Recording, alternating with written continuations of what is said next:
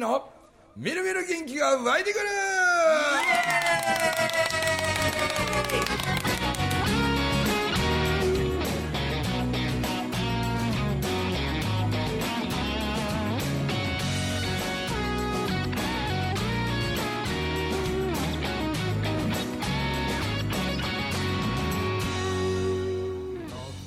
はいおはようございます。おはようございおはようまございますということで。はい。ノープランやね。いつもノープランですね。い。つも。ノープランですね。出だしだけ決めて。でもこのノープランきっとこう放置しといたら多分青春に着地しそうな気がする。うん。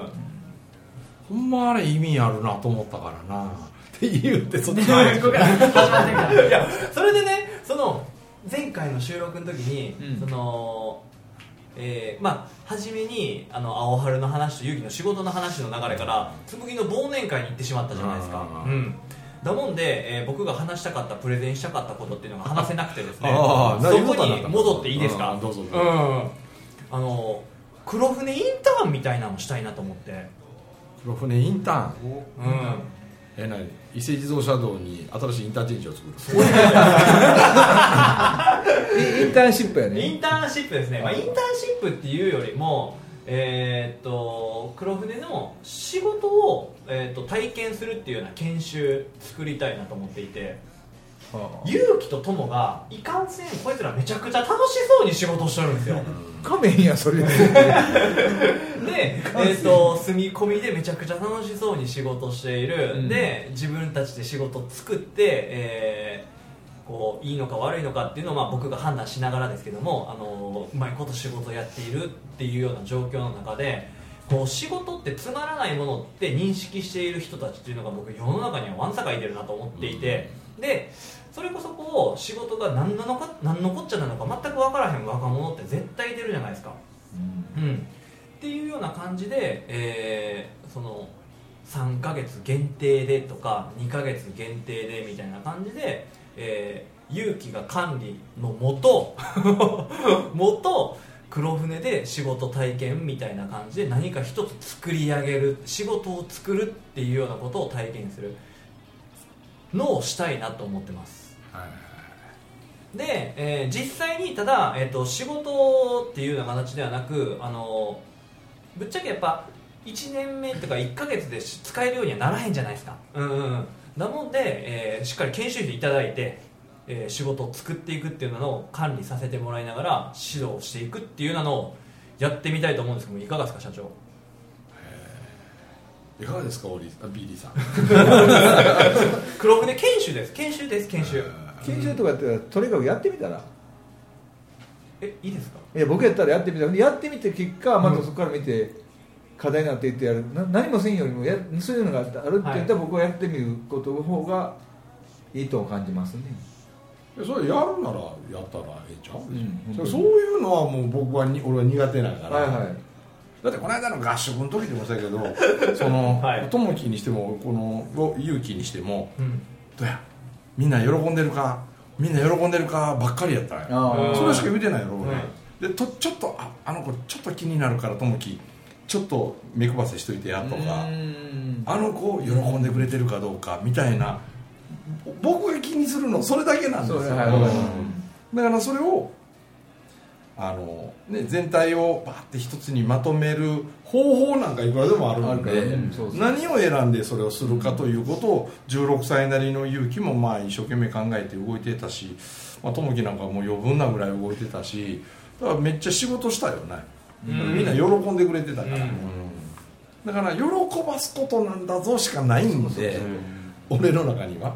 でどうやったら喜んでもらえるのかということのなんか気づきみたいなのを与えるのがそれこそウォリアーの友樹や勇気のし、やってみてそうやってして人に教えるというか、俺らはこうやってやってるから楽しめてるんやということを感じさせてやることが人育てやと思うし、でそれがまたその姿を見てああ自分の中また発見にもなるから、うん。ええこといっぱいでありかもしれんよな。あの客観的にはい。黒船さんっていうのをコンサルタントという立場で見させてもらったら、はい。今ふみちゃんが言った言葉に全部集約されるんやけど、はい。そういう若者たちが来た時に仕事って人の役に立ったり人を喜ばすことなんだよっていうところに集中して、うん。で何か何か作業することはこれ作業なんだよっていう、うん。ずっとふみちゃんがずっと言ってるやつを実体現するっていうコンセプトのものでやるんやったらやってみることが全然いいと思うよ。でその子がね、うんでもその後に一般社会のうん。普通の就職を考えている子やったらここの方がいいかもしれない、あそれはね、うん。自分がなるべく早くに経営者になるんやと。変な話、うん、23までにはとかさ、うん。はい。そんな気持ちがあればあここでこれを体験しようよそのどこそこ行ってこういう技術を習得しようとかさ、うん。でもそれってさ着地点決まってたら全部学びになるけど、うん。普通の一般の社会の会社員になっていくんやったらもうあの時が楽しすぎただけで 今を苦しいになっていくと思うから将来独立して自分が経営者になってやっていくんだという感覚の子じゃないと、うん。それこそ役に立たれへんかもしれんわな。いやー、そんなことないと思うんですよ。そんなことない僕うん。いや社長はやっぱりまだ現場が分かってない。で す現場が分かってない。ですじゃあ答えを見せますね、うん。今勇気が一般のサラリーマンになりましたと仮定をするよ、うん、就職しました。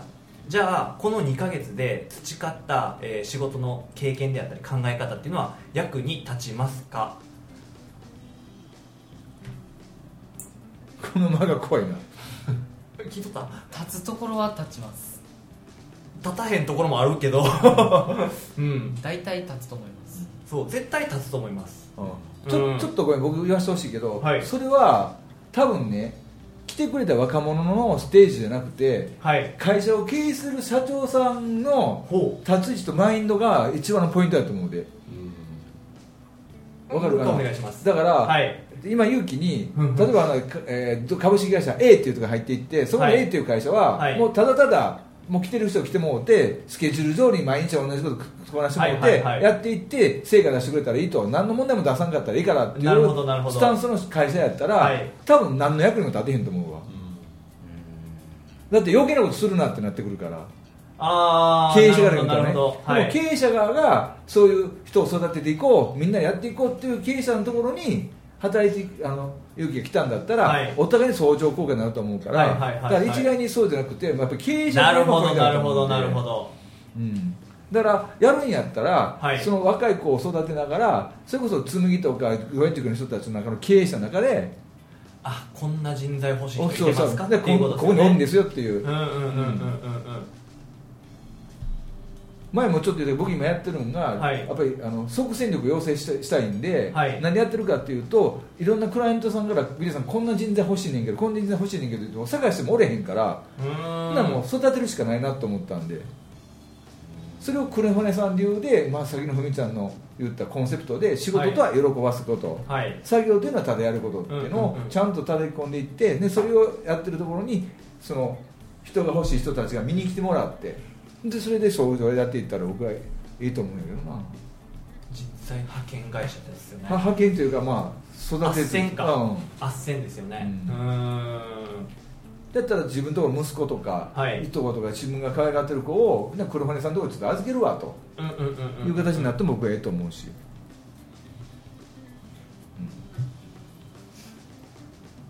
と思ったよ今聞いてて。うん。なるほど。まあ、うん、いや面白いと思うんだけどな。うん。それはやっぱ、はい。ビリーさんのように社長なりその若者の親なりのはい。こう価値観というかさ、ステージがね、いや本当だって冷静に見たらやね、はい。なんか、うん。こう今ってすげえみんな何もかももものに溢れてるやん。溢れてますだから頑張ろう思ったらできることもいっぱいあるはずやん。ううん。けどまあ俺らの年代ね53の俺らよりもまだもっと上の人らとかはもう世の中が足りないもんだらけやったんやんか昔は、だから例えばうん大量生産。日本はやっぱり技術力もあったしでいいものを作っていくというこうそういう技術とかはもう世界行っちゃったんちゃうかなって、だから軍需産業でバーって戦後の焼け野原から軍需産業が嫌味な話やけど、はい。好景気のきっかけになってさ、はい。あれで素晴らしき戦車や戦闘機作るようになった。でそれの技術と真面目さがさ今度か車をいいのを作るようになった。家電のいいのを作るようになった。こんなちっぽけな島国なのに世界をターゲットにめちゃくちゃ忙しくって高度成長であの頃は特殊な能力なんかあんまり求めてなかったんだ要は言うことを聞いてくれる普通の人間が欲しかったからだから日本中に普通科高校ってできたんですよ要は特殊な能力なんかいらんのんよって。上司の言うこと聞いて長年勤務してくれて問題を起こさずに仲良くみんなで楽しくやってくれる普通の人間が欲しかった時代が今もう終わりかけてるやんかうん。うーん。だからこれからはもうこんだけものにあふれてはい。やろう思ったら何でもできるような状態の世の中でほんのにピンポイントで一人のえらい輝きを放つ人間を育成したいとかの方かなって俺はもうちょっと思うんよなもう一回お願いします。うん。キラリと光る人間を育ててあげたいっていう。そうそうそうそうーん。だからもはい。なんやろうな。ハンコについたような同じような、うん。普通に言う人大人の言うこととか上から言うことを聞く真面目な人間じゃなくて一人一人がそういうふうに輝いてキラリと光って個性的っていうかそういう人を育てた方がいいっていうふうに僕は文ちゃんの話聞いた時に賛成賛成と思ったけどね。だ例えばこれ勇気みたいなさ16歳、うん。僕は高校行ってませんと、うん。はい。あで中学出てからその IBS っていう学校行って、うん。多少英語は楽しさ知ってますみたいな、で根拠ない自信はいっぱいいるけどさで俺はもうとにかく二十歳までに社長になりたいと、はい。あで二十歳までには社長になって、うん。そして自分と同年代もしくは少し若い高校行ってないやつらばっかりで世の中になかったおもろい会社を作りたいから人間力を高めるためにここに来たい、うん黒船さんの中村文明はじめそこにいるスタッフの皆さんの、はい。普通じゃねえやんこの会社という、そこの 輪の中で、うん。普通じゃないけどめっちゃおもろいをはい。体感したいから来てるんだというぐらいまで絞った方がいいと思う、うん。そこまでだってこの間もうん。ほんま3日前にね僕倉敷のにある高校に行ってで結構僕ノリノリでバンバン喋って、であのーまあええ感じやと思って終わったんようん。話、そしたらブワーみんな拍手してくれて、うん。はい。そしたら一人男の子がね「はーい!」言って手挙げて立ち上がったんですよ、おなんやと思ったら「中村先生感動しました!」って言ってね 大声で言うんよ。あほんでその後に「弟子にしてください!」って言って言うから、いや君すごいなって僕はねみんなに聞こえるよこいつがこの後いじめのターゲットになったらかわいそうやなと思ったから、うん。うん。ううんん周りのみんな見ててどうな思ったって、で僕ね一瞬パッと察知したのは「おい出た出た」っていう顔をしながらそいつを見てるやつがおったんですよ。あちょっとこいつはこの子はそのちょっとこういう突拍子もねえことするっていうことはなんとなし知ってるもんだがおるんでしょうね。あだから後から「お前なあしょうもないことすんなや」みたいなこと言うていじられたりした。らかわいそうやなと思ったんで、はいいや俺は感動したって君のその態度に感動したわって。あ日本の高校生でこれのできるやつどんだけおるかなって。あ普通は友達が後からどんな風に思うかな、俺のこと見てどない感じんかな。そっちばっかり気にして自分のやりたいこと何も言わずに周りとなんかこう合わせながらねうん。うん。うん。自分を見つけることなく生きてる学生の方が圧倒的多い中で君は本当に素晴らしいって思ったことを思った瞬間に自分の思ったなりのリアクションをとってね。なんか俺の心にめっちゃ響いたよって。うん。なんで俺この後その校長室の横の応接室に最初からおったんで、はい。俺応接室にこの後おるから、来いよちょっとってうん。言うたらそいつ来たんですよね、はいはいはうん。で来てなんかせっかくやからって言ってこうサインしようかとか。でその時ねまた先生が事前にはいなんか俺の話を聞いてえーこんななこんな紙を作っとったんよ。でこれはこの横にここれはその当日のタイムスケジュールみたいな。ですね。はい。でここにななんかうーんなんかその焼き鳥屋の話とか高校受験行ったけど合格通知番号がないとか、うん。師匠のお父さんのお葬式とか背中に書いてある「また来る」とかワードばっかりだけどその先生が好きなワードがいっぱい書いてあって、はいはい。俺先生これで全部喋ろう思ったら6時間ぐらいかかりますよね30本 ぐらいありますからね。エピソードですからね。それは分かりますと、だけど、はい。あのなんか僕が中村先生に話してもらいたいなっていうもう大好きな話抜粋するとって言って、はいやでもこの抜粋また俺なんかで使えそうなんで、はい。これもらいますわって言って、うんうんでこれがコピーやからサタダの、はい。でこいつをこう半分にしたところへその子の、サインを。うん、その子にサイン俺が書いたんよ、はい。でお前たまになここのワードを見ればな、俺が話してた話のことふと思い出せたりすると思うから、はい。この1枚のコピーしただけの用紙がお前の人生の支えになったらええやんって言ってこれあげるわお前にって言って。言った後にでところで今高校2年生って言っててなそいつ、で高校2年生やから勇気と一緒なわけやん、うんうんうん。で君は何か未来に何かこんなやりたいあんなやりたいみたいななんかそういうのってぼやーんとでもあんの？って聞いたらうーんなんか今日ちょっとスイッチ入ったかもしれんって言ってきて、で僕やっぱアニメ好きではい。声優っていうものにはすごく憧れを持ってるなるほど。でって言うた瞬間さその子弟子になりたいって言ってんねんけど、はい。声優になりたいと思ってる子が黒船来てるのはあんま意味ないやろ、はいはいはいうん。意味ないんかな。いやきいやないことはないと思うよ。すごい冒険しようとする気持ちとか、ううん、なんかネットでバーって声優も声優の中でじゃどんな声優が世の中にはいいのかみたいなカテゴリー分けしたりさその人に会いに行ってみようぜみたいなこととかさそういうなんか冒険的わけわからんなんか思い込みの世界みたいなものの精神を感じることはうち来たら多分にあるかもしれんけどやっぱ仕事を作るという感覚で生きてる俺らからすると若手経営者作っていくことなんちゃうかな。おもろい若手経営者ね。そこをってことですね。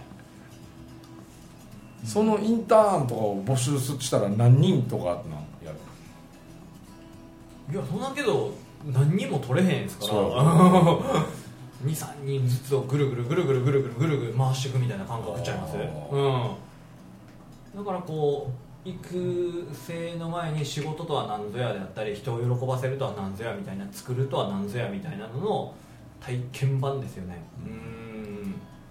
幸いこれができるっていうのがこう友がいたり勇気がいたりする環境の中で、えー、衣食住共にしながらこの前のその青春合宿のところにも戻ってはきますけどやっぱあの一緒にいてる長い間一緒にいてる長い空間一緒にいてるっていうのってすごく僕は重要やと思うんで、だって勇気も友にせ、えー寝ても覚めても職場にいてるわけですから、残念なことに、うん、ですのでそのそこにいてれば自然とこう仕事について考える。自然と人生について考える、うん、で自然と会話が生まれる、うん、そんな中でこう深みを増していくっていうようなそんな感覚ではないのかなっていうふうに思うのがこのインターンっていうか体験合宿のきっかけみたいな、うん、交わること仕事を見ていくことみたいなのが面白いかなみたいな思いますけどね。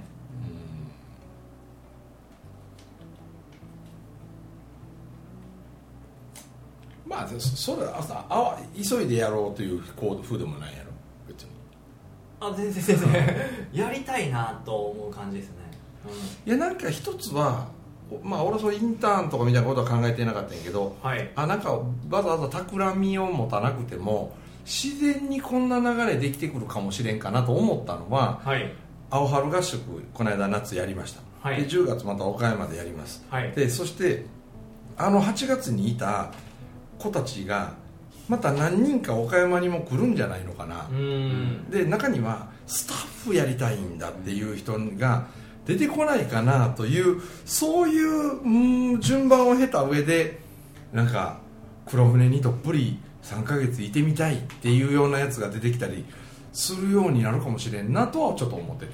うん。でそれは青春合宿にまず参加したといううん。特殊体験があってさ、はいはい。で今度は、えー人が青春体験を合宿を体験している姿を客観的に見るという体験をしてさ。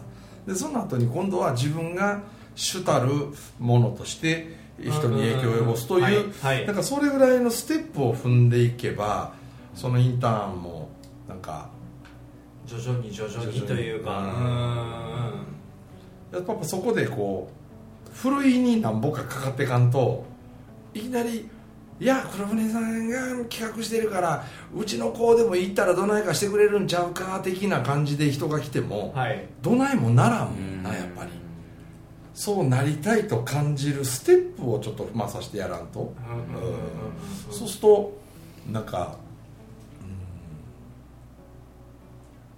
うん。なんかあの18人の中でもなんか例えばソニアみたいな子がさああれでみんなとでソニアも IBS 上がりの子やからあの勇気ちょっと一人でいっぱいいっぱいになるかもしれんからちょっと IBS 的家族を作ろうのノリはあのハレルヤとソニアお前ら分かってるんやからあのちょっと勇気のサポートするぐらいの目線持っといてよって言ってしたら分かってます分かってますとかって言うてでどっちか言ったらちょっとスタッフ的意識をあの二人は持っとったと思うねんな。ほん。でうんだけどとってもみんなにソフトに接してで、えーそういう意味じゃ IBS 行ってる時のハレルヤとあの時のハレルヤ全然違うたよな。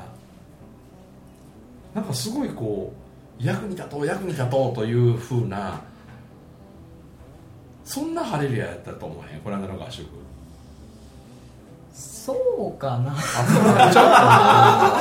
ハレルヤはもともとめっちゃ自然体やから。うんソニアかな。ーソニアな、ソニアはすごい感じたソニアはソニアなりの、うん。自分の立場をちゃんと把握しつつそうやったな。もうみんなと接で受講生なのに盛り上げてくれてて、うんうんうんうんで中層のソニアがさまた今度がっちり一回スタッフでソニア関わって見てくれんかみたいなさ。でそんなんしたら、はあ、自分が何かソニアが将来何したいか俺知らんけど何かしたいことに対する自分のこう足りない一つのピースははい。こういう自然体で出る人間力なんやなみたいな企んだり仕掛けたり計算したりとかそういうものと全く関係ない。もうあるがまんまにあの合宿で俺らがまず楽しんでたやん。あっていうか君たちは特に。で水泳浦もせやけどさああこんなに自然体で仕掛けてる側がこんなにおもろいおもろい思いながらやる仕事って最高やなって、ん。だから思思わずウォーリーも最後の挨拶ではい。みんなこの2泊3日楽しかったねってちょっと一つ言っていいこれが俺の仕事って言うとったよお前。はい。いやええ言葉やなと思って、うん。だって仕事してる側が一番楽しんでんねやからさ、うんでそんな会社ってんあんまないから世の中に。ないん。やったら自分流を作ればいいだけやしさ、うん。それを作っていくために必要な要素は何かあったらやっぱ人間力になってくるんだよ、うん。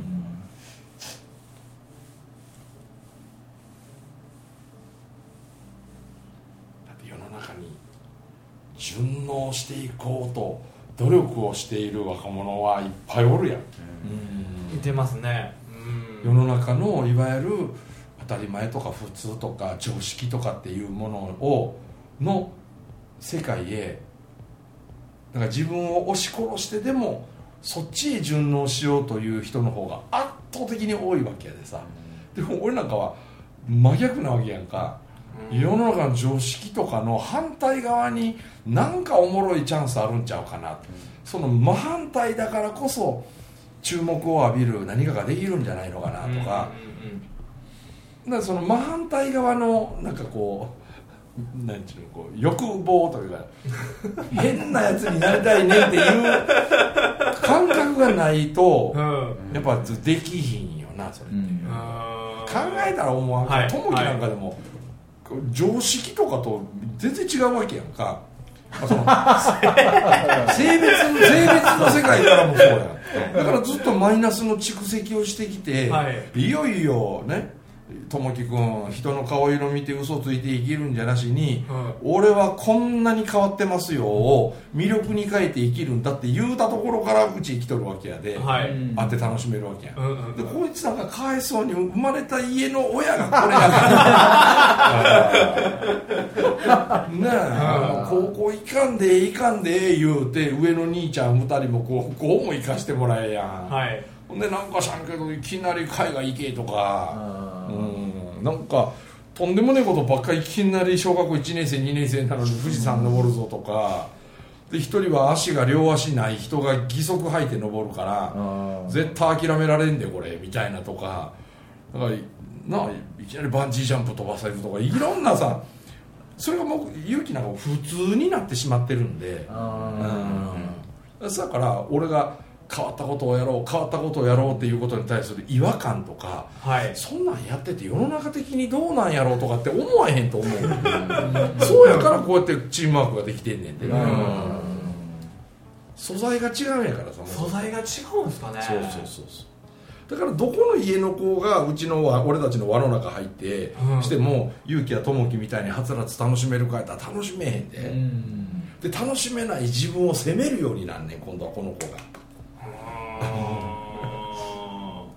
圧倒的大多数は常識のある普通の人になろうと知らんうちにそういう道を歩いてる人が圧倒的に多いやからさ、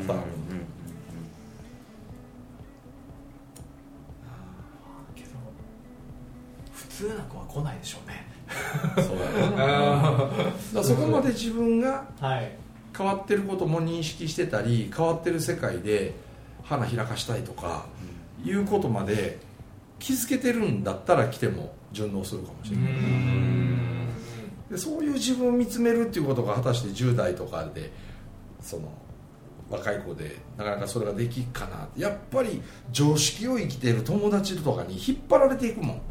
それはあるでしょうね。絶対引っ張られる。引っ張られるのはね。なんで俺雲の上を生きてる人だと付き合いなよ遊びなよいろんなお話しようって。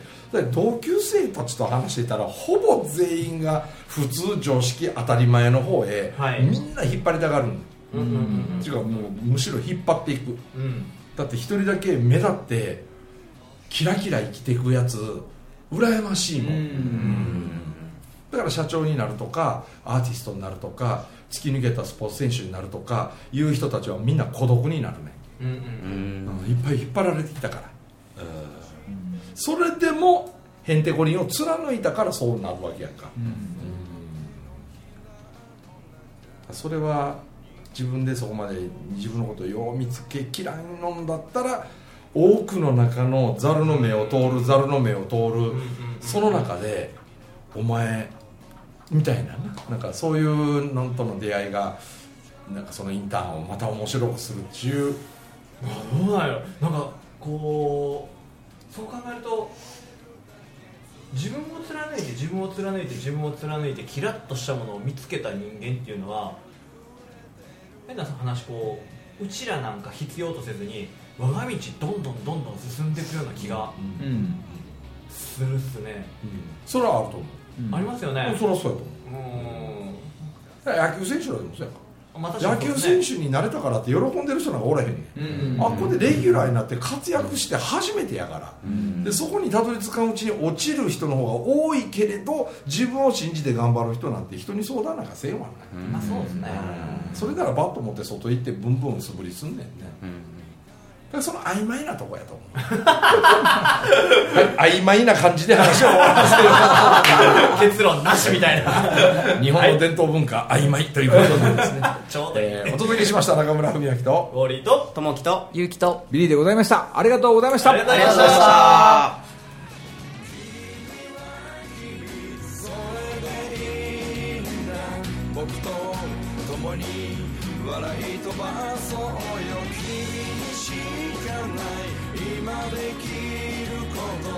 仲間はほらこんなにいる